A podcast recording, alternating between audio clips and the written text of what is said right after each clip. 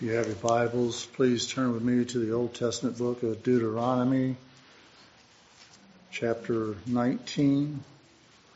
We'll be reading verses 15 through 21.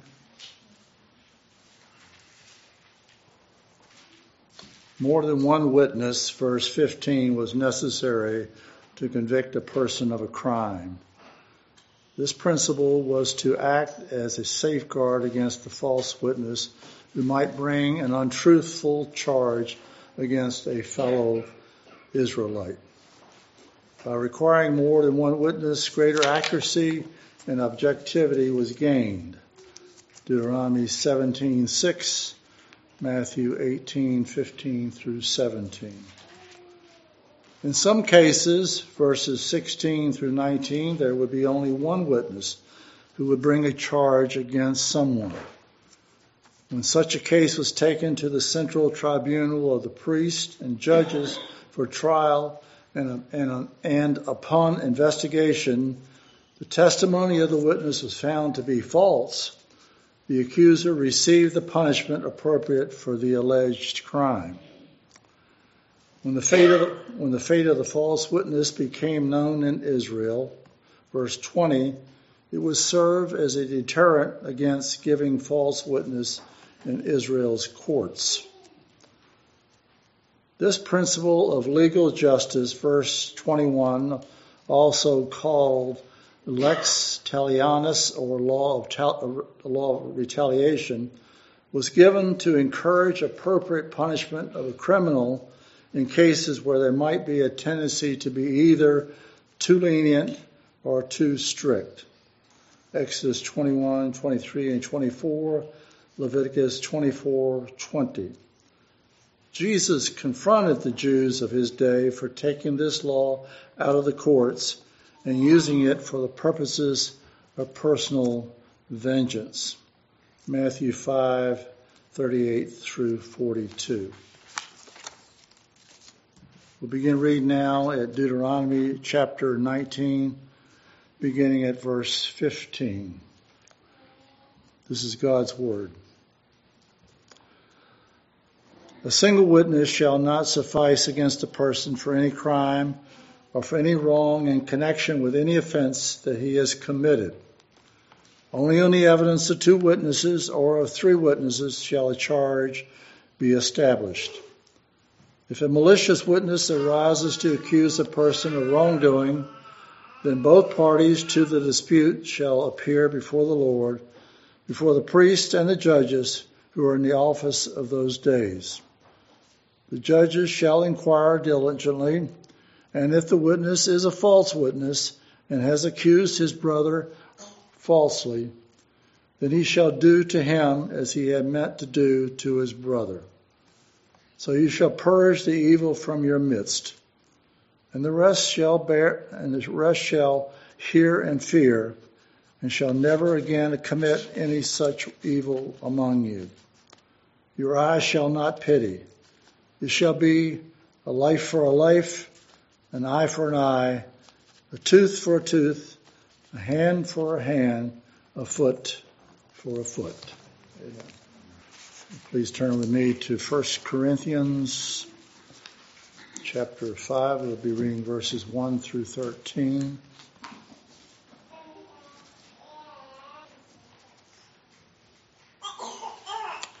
All of 1 Corinthians 5 is devoted to the problem of immorality in the church, much of it specifically to sexual immorality.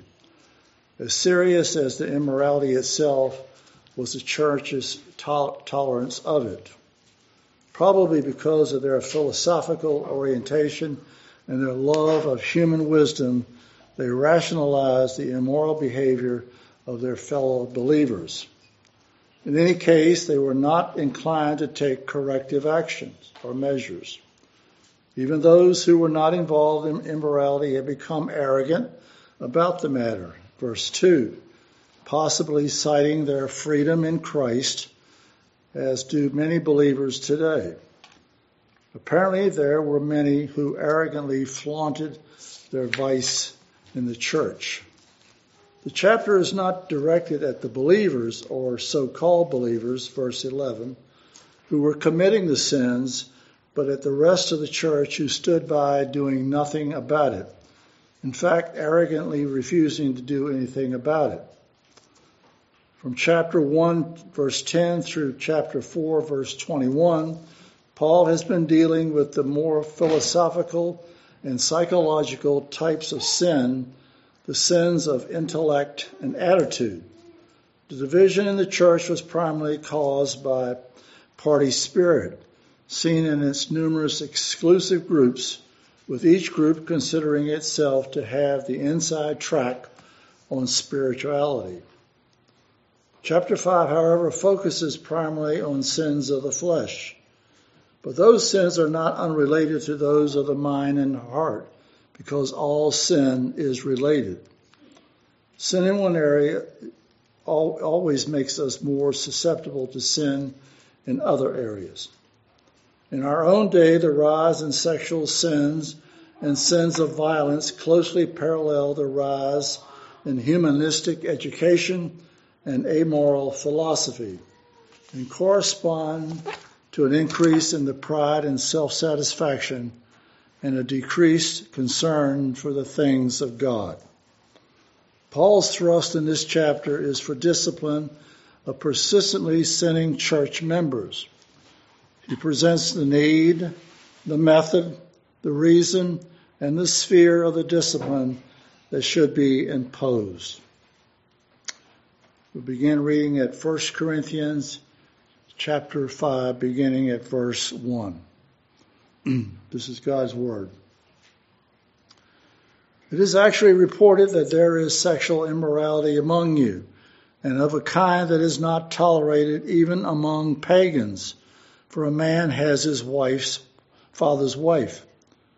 And you are arrogant. Ought you not rather to mourn?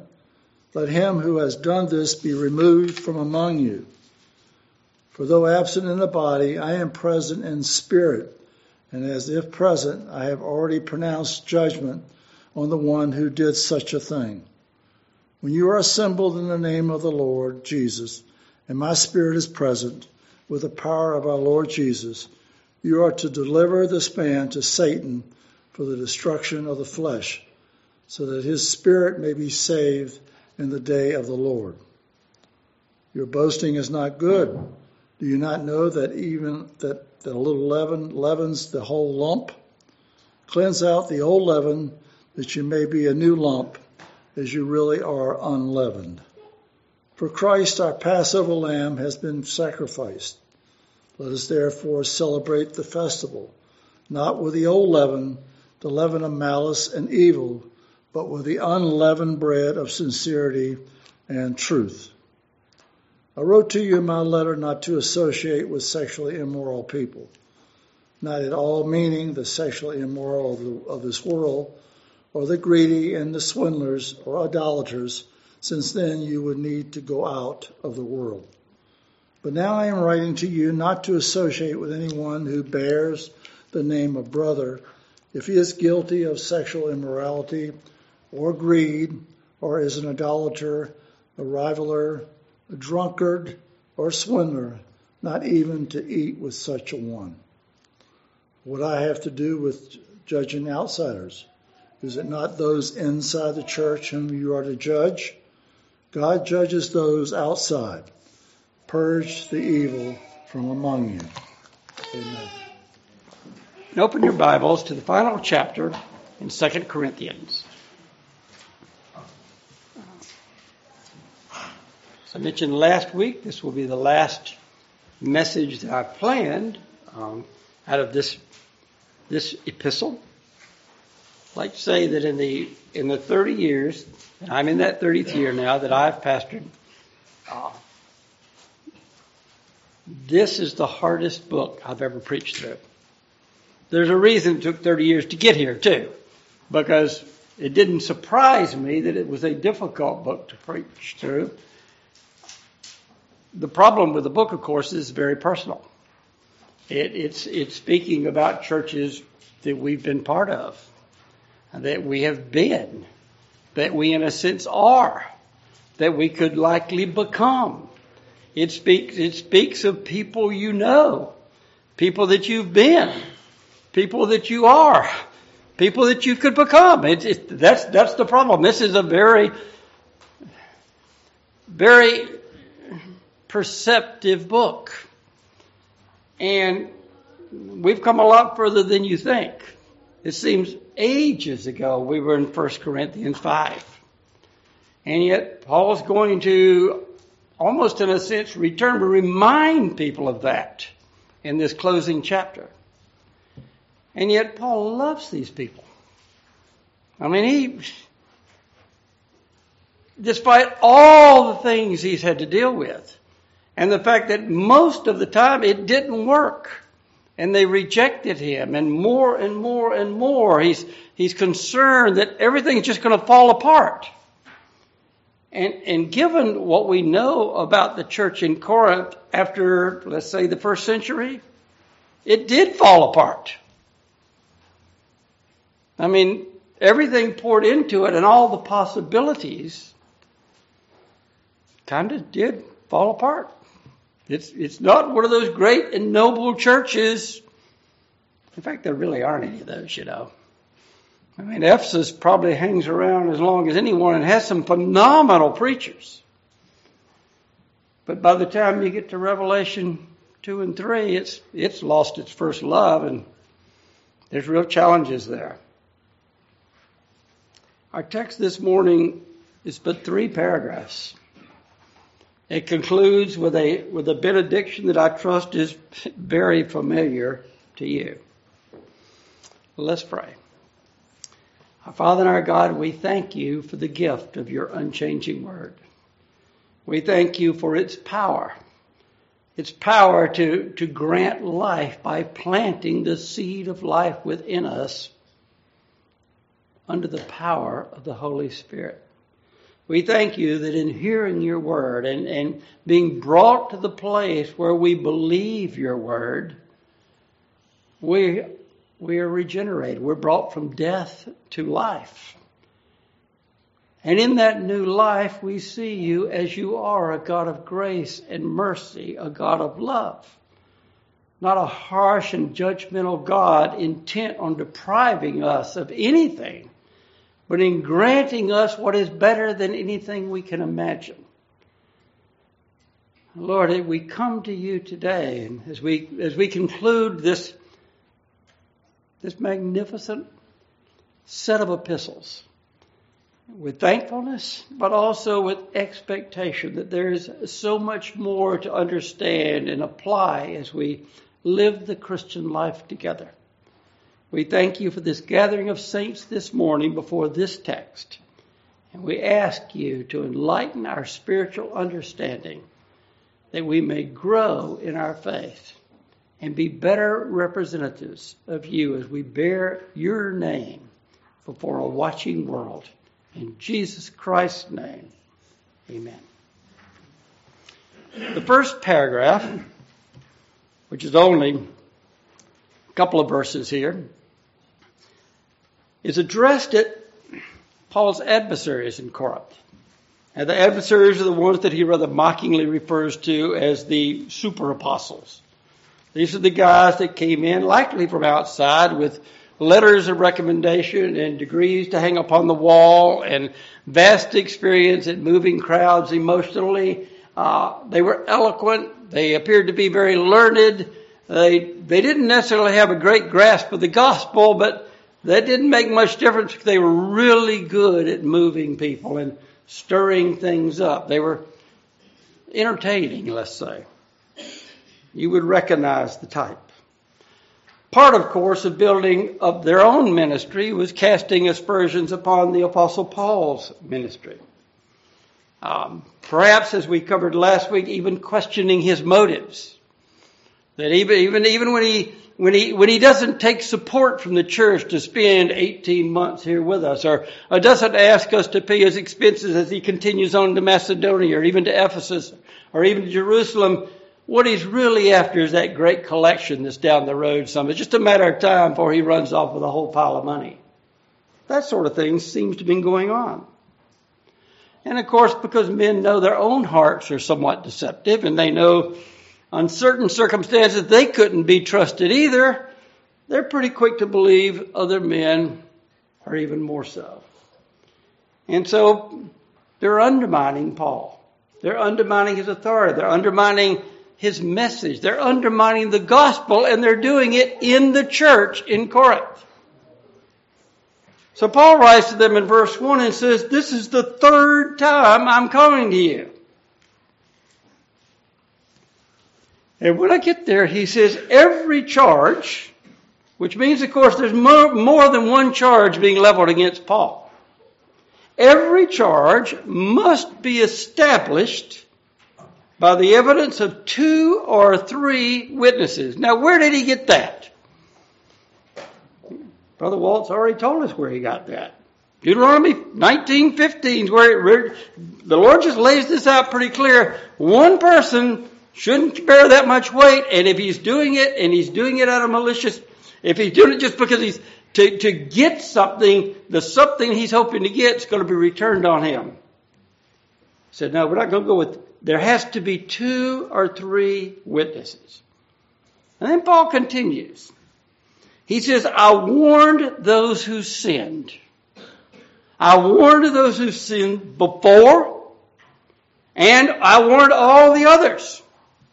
And I warn them now while I am absent, as I did when I was present on my second visit.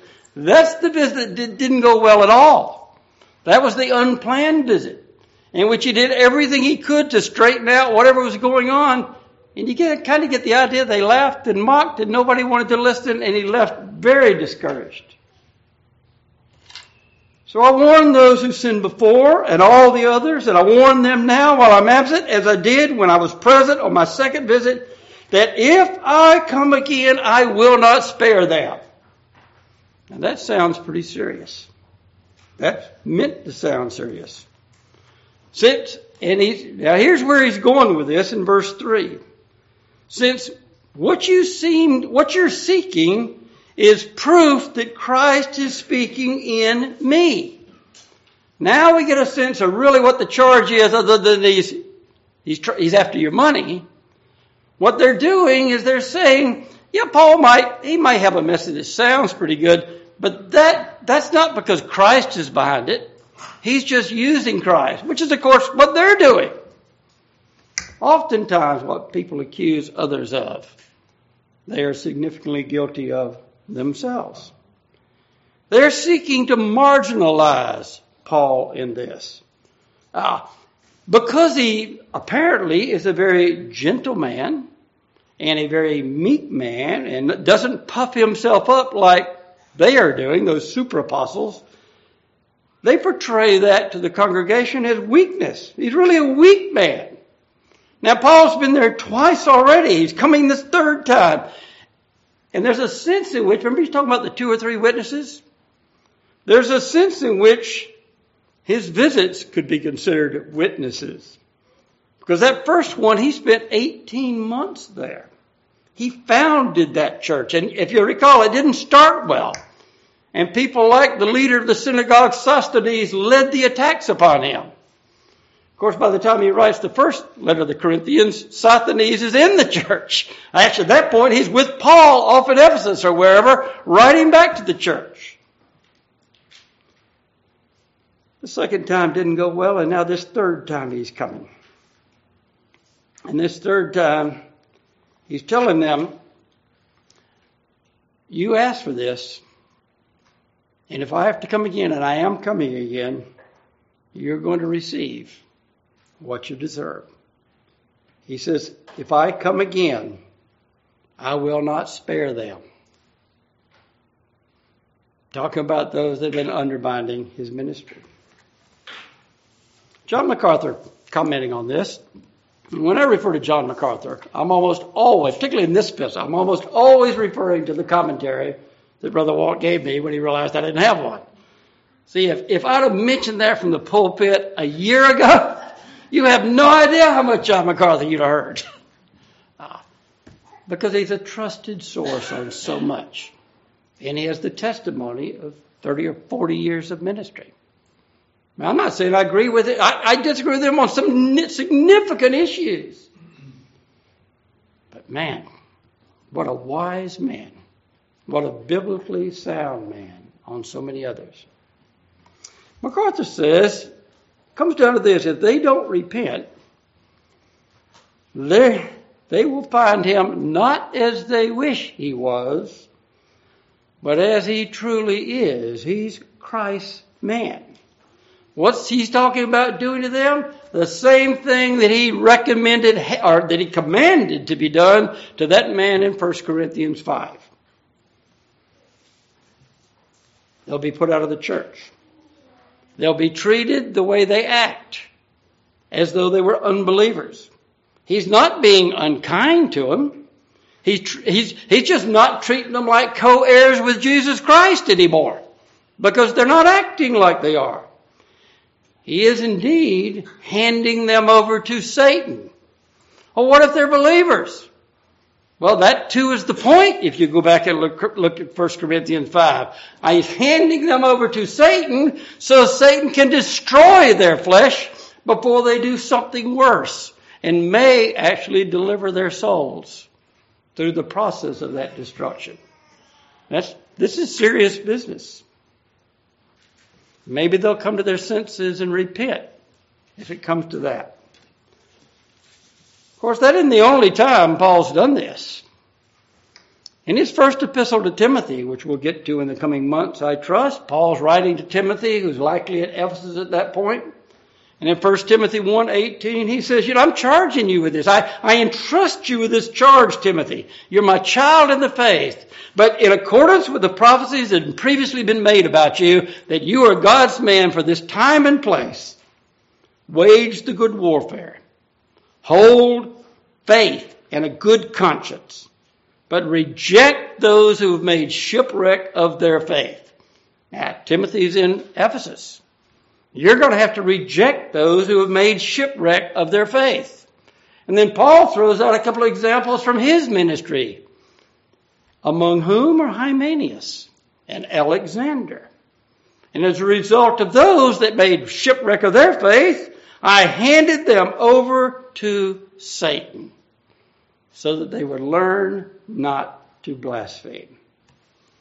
Well, now he's writing to the Corinthians. And he writes, now I'm going to paraphrase here, but he says, I'm still really in the middle of verse 3. You think Christ's power is evident in these personalities and the eloquence of those that are encouraging you to disregard my teaching? You say it's really obvious because look how powerful the impact of their words is. God's really using these people. And, and look at our congregation, how gifted we are because they're here. Well, if you go back to the opening paragraphs of 1 Corinthians, Paul said, your guys are, you're more gifted than either church. You're gifted in every possible way. So this isn't a new thing. Paul recognizes this is a gifted church, and it didn't come about because these false teachers came in. And Paul's going to say what you're what you're overlooking is that's really not how God's power is demonstrated. The fact that you're you were already pretty wealthy, that you already had some some important people, that you had some people with some education, that you were in a civil, you were in a, a culturally cosmopolitan city. That's that's kind of granted. Those things were already there. That's not how the power of God works. The power of God, the conclusion of verse two works this way. Christ Yes, he's not weak in his dealing with you. He's powerful among you. But he is working among you. And in 1 Corinthians 11, verses 30 and 30, the evidence is a lot of you, because you obviously aren't listening and doing things right around the Lord's table. You are weak and sickly, and a great number of you are dead. You want, you, you want to see how God works? Because you haven't been obedient to the scripture. Many of you are sick, many of you are weak, and a great number of you are dead. Part of the instruction for preparation for the Lord's table. Verse 4 Christ was crucified in weakness, but he lives by the power of God. He wrote the Romans in Romans 4:25. He was delivered up for our trespasses, but he was raised up for our justification. The resurrection life that Christ lives, he lives by the power of God. Now he is God. But he attained that, uh, attained this new relationship by surrendering and submitting his own will to the Father's will. Remember in the garden when he says, Not my will, but thine be done? He'd already expressed his will. If there's any way for this cup to pass from me, let it. But not my will. Thy will be done. And Paul's kind of comparing the weakness by which he's being betrayed to that. He says, The weakness that you despise in me is the kind of weakness that Christ exhibited when he sacrificed himself for you. He emptied himself. He took the form of a servant. He writes to the Philippians in Philippians 2. He was born in the likeness of men. He humbled himself by becoming obedient, even to the point of death, even to the death on the cross. That's why God so highly exalted him and bestowed upon him a name that's above every other name so that the, every tongue would confess that Jesus Christ is Lord to the glory of God the Father. So he says in the conclusion of verse 4, okay, so we're weak, but we're weak in Christ. He said a number of times, the ministry that he's going through, he ministers in fear, he ministers in trembling, he ministers in pain, in sorrow. Remember that long list of things he'd endured in the ministry? The beatings, the betrayals, the, the fear of robbers, the fear on the road, the fear on the, in the cities, the, the rivers he had to cross, the beatings he endured, the constant burden and care for the churches. Yeah, that, he didn't look like much. He just persevered. But in all those things he was going through, and, and all the time it looked like not much was going on, the rest of 4b says that didn't hinder God's power at all from flow, flowing through him to accomplish God's purpose.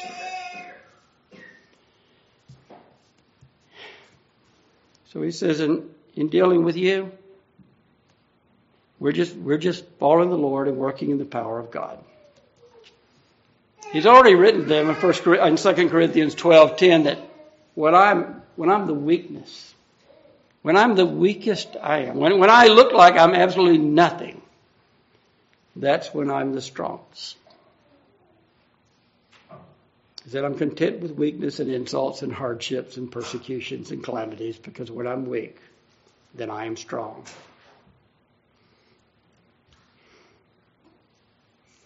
Paul is saying to the church, in essence, listen, I have divine authority. I was called personally by the risen Christ. No doubt they've heard the story. They've heard his testimony.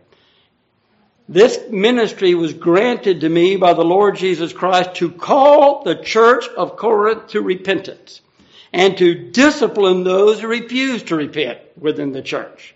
The authority rests with the Word of God. And I brought it to you and I'm bringing it before you. And he, and you know, by application to every church, to our church here, to the elders of our church here, that's why he has to be, and we have to be so careful the way we preach and teach the Word of God, because it is, it is God's authority. And misused, it can do great damage to the body of Christ. But it must be applied to the body of Christ. As I mentioned last week, the pastors and teachers, the elders, are equipped are, are given to equip the saints for the work of the ministry. To, to build up the body of Christ, to strengthen it, to enable it, to rightly reflect, reflect the character of God. Now, the second paragraph of this text, which begins in verse 5, Paul is not addressing his adversaries. He's addressing what he hopes is a significant group in that church. that are believers, but are being convinced, or at least susceptible to being convinced by the super false apostles. But of course, he also thinks they're, they they must, the power of God must be working in them. The Word of God must be having impact upon them. He's praying that they would be convicted by his words throughout this epistle. He's been defending the legitimacy of his ministry. He's been the one under investigation. Now he's asking those professing believers in Corinth to turn their attention to themselves. And that's where we are in this text. He, they've been questioning whether Christ is speaking through Paul. Paul is now going to challenge them to seek proof that Christ is actually in them. That's what brings us to verse 5. Examine yourself to see whether you're in the faith. Test yourselves. You do see, examine yourself, test yourself. He's calling upon them, He's calling upon us to examine the genuineness of our own salvation. Back in the instructions for preparing for the Lord's table in 1 Corinthians 11, he says, Let a person examine himself then. And, and having examined himself, go and eat the bread and drink the cup. Because if you just examine yourself truly, you're not going to be judged. I mean, this is supposed to work. It's supposed to, it's supposed to be for your good. The fact that we do the Lord's table once a month means we can keep very short accounts with the Lord. If we judge ourselves and examine ourselves, confess our sins, we benefit every time. So, what should we be looking for as the marks of a genuine saving faith? Is it that we once prayed a prayer, like your kids did? Like you led your kids to do, because in those days they would kind of do what you told them to do, particularly if they were kind of instant or scared. You know, it's. Did you walk an aisle? Have you been baptized? Is, is that the mark? Have you joined? Do you attend a church? Do you know the gospel? Do you really know the basic facts about Jesus? Do you believe there's a God? Do you experience conviction when you sin? Outwardly, at least, are you generally perceived to be a very moral person? You know, those are all good things. But none of them, not a one of them, is, an, is a mark of authentic faith. Not a one. Nor, I would hasten to add, and I do hasten to add this,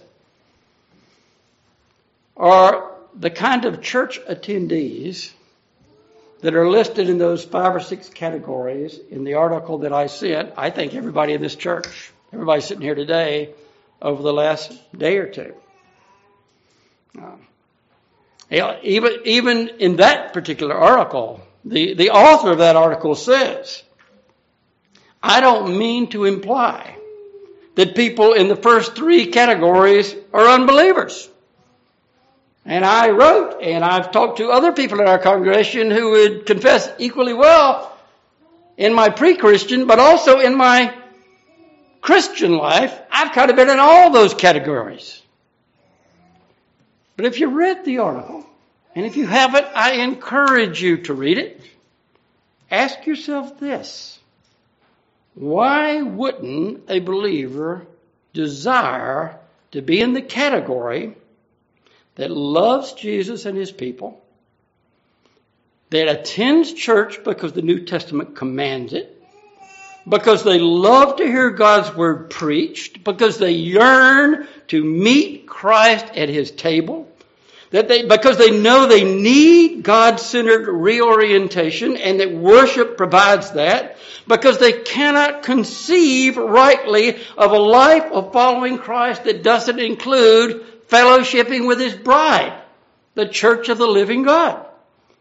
Because they know the family of God is absolutely essential to Christian living. It's not optional. to grow in Christ. Hmm. Going back to all those other things that are wonderful things, you do understand the demons believe in God. I mean, that doesn't save them, but they do believe in God. At least they have the good sense to tremble about it. They know more than you can imagine about God. And they are convicted that, that His Word is truth. They're terrified about God's judgment. They have an overwhelming sense of guilt. They know they deserve it. Now, I'm not saying they're not heavily involved in religious activities because that's their goal in life, in a sense. To get people away from the worship of the one true God in purity of Spirit. They're seeking to destroy the people of God. But they know Jesus. There was an unclean spirit in the first chapter of Mark that said, What have you to do with us, Jesus of Nazareth? Have you come to destroy us, knowing he could? Said, I know who you are. I know you're the Holy One of God. There were two men afflicted with demons in Matthew 8 29, and they cried out, What have you to do with us? O Son of God, have you come here to torment us before the time? See, they know all about church life, particularly the American concept of it—the Walk an aisle, pray a prayer, sign a card, recite a few things, pray with the preacher or one of the elders or a deacon, somebody. Make sure you get the offering offering envelopes on the way out because now you're a church member. You're on your way. And I'm not against any of those things, except your confidence better not be in them. What are the marks of genuine faith? I'll give you at least three, but these are certainly not all inclusive. Our Lord in the Sermon on the Mount, Matthew 5 3, said, Blessed are the poor in spirit, for theirs is the kingdom of heaven. It's referring to an awareness, an overwhelming sense of our own sinfulness. You come to the, you come to the previous hour that Mike's teaching through on the Ten Commandments, and hour by hour by hour, you, it will be ground into you. And I mean in the right sense of that. Just, just how difficult it is to keep the Ten Commandments. That we all figure we got most of them anyway. You don't have any of them. You haven't given it enough thought. The answer is to recognize what that means. You're helpless before God.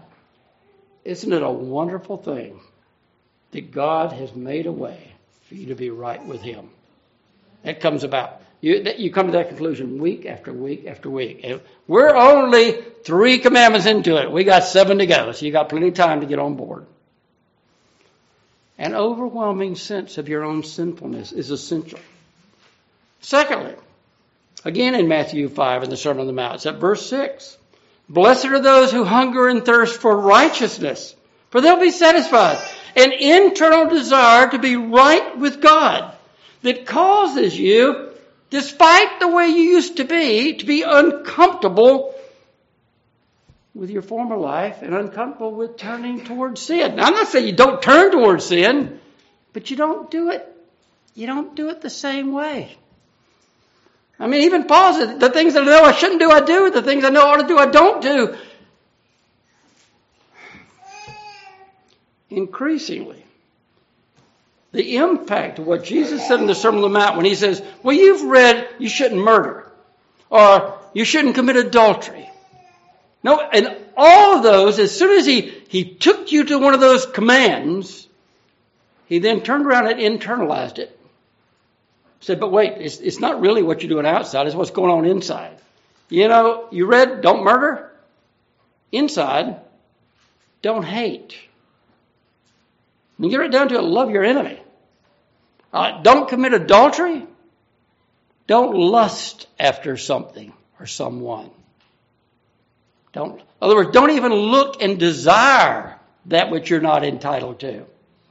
Now, you see, that internalizes those commandments but it elevates them to the place where I don't know how I can go through life and do this. You can't. That's the point. You can't, you're going to have to be delivered from yourself. You're going to have to die to self and live to Christ. You're going to have to be a new creation in Christ.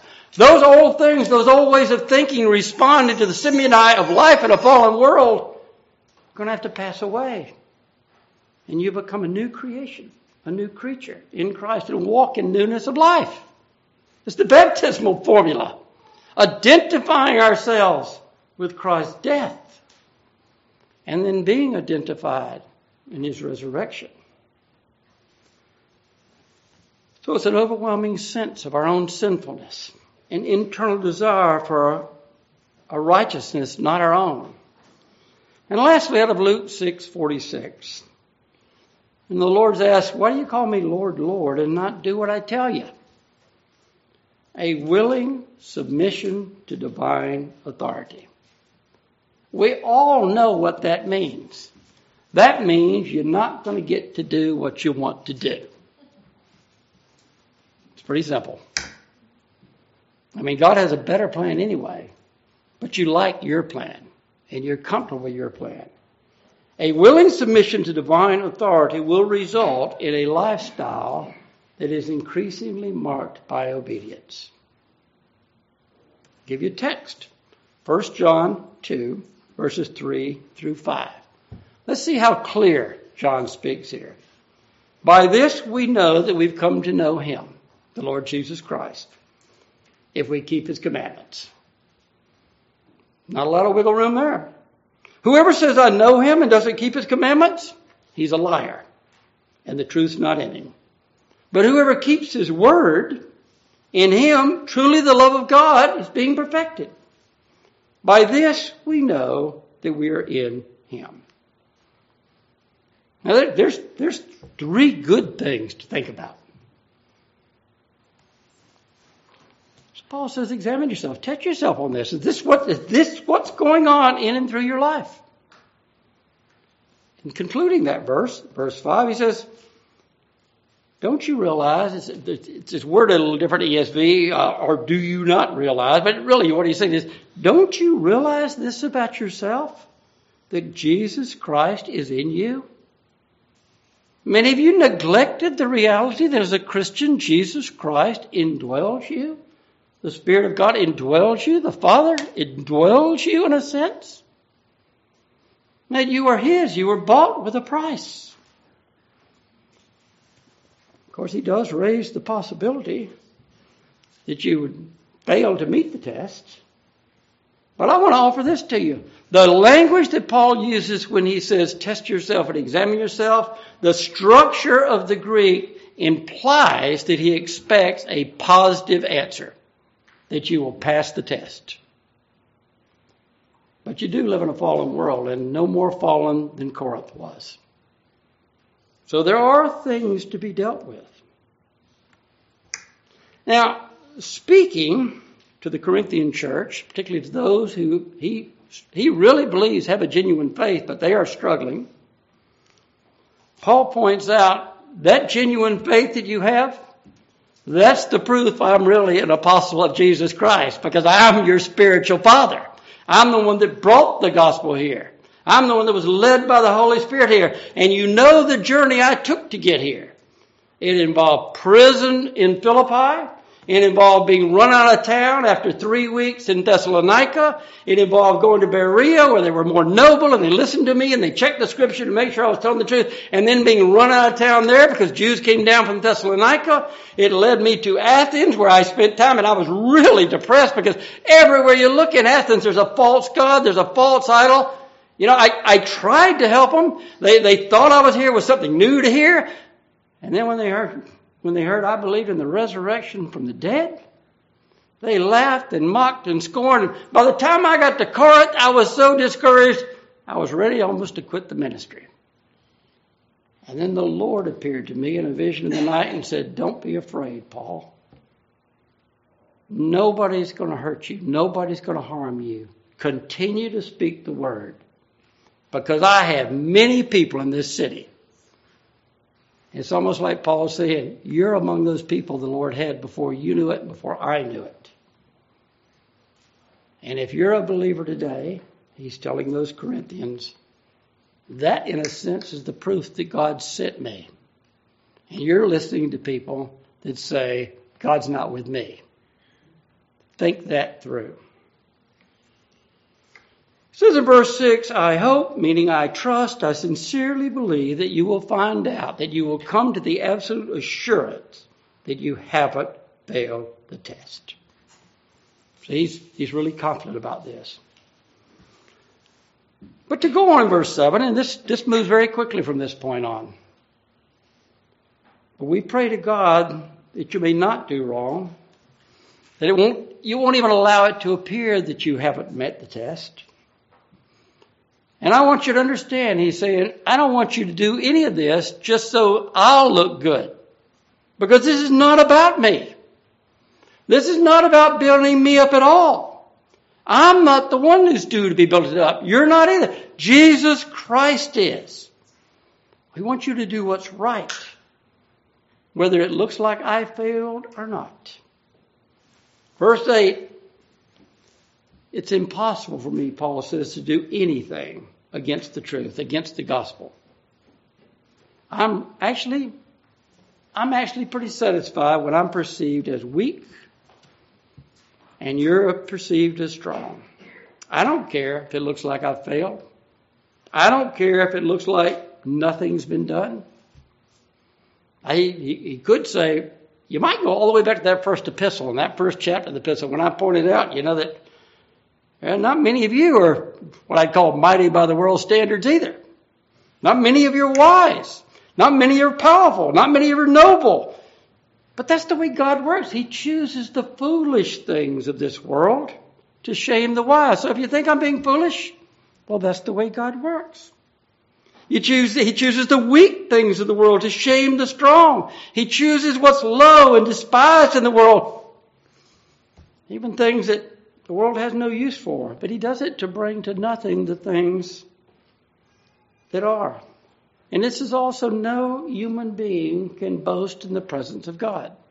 Anything of eternal value that is ever done in your life, in this church, from this pulpit, God gets all the glory it wouldn't have been done if he hadn't done it. That, that's, that's absolutely critical. So Paul says, what I'm praying for is that you'll, you'll repent. You'll, you'll be restored to to the reality of who you are in Christ. He's a lot less concerned for his reputation than for their spiritual welfare. So he says, this is the reason, verse 10, that I'm writing these things while I'm not there. You know, I'd rather you got this letter in advance. And when he says these things, he's, he's probably talking at least about chapters 10, 11, 12, and now 13, because those are hard chapters. So that when I come, I won't have to be as severe in my use of the authority the Lord has given me. Because he gave me that authority, verse 10 concludes, for building up I mean, the biggest reason that I'm an apostle of Christ is, is to build you up, not to tear down. If necessary, I have the authority to do that, but that's not what the primary goal is. Back to that Ephesian letter. And now we move to that third paragraph. This, this, it is beautiful the way Paul concludes this. He looks at a body of believers and they're they're all different, and they're all different levels of maturity, and they some of them got issues with one another and little quirks and things like this.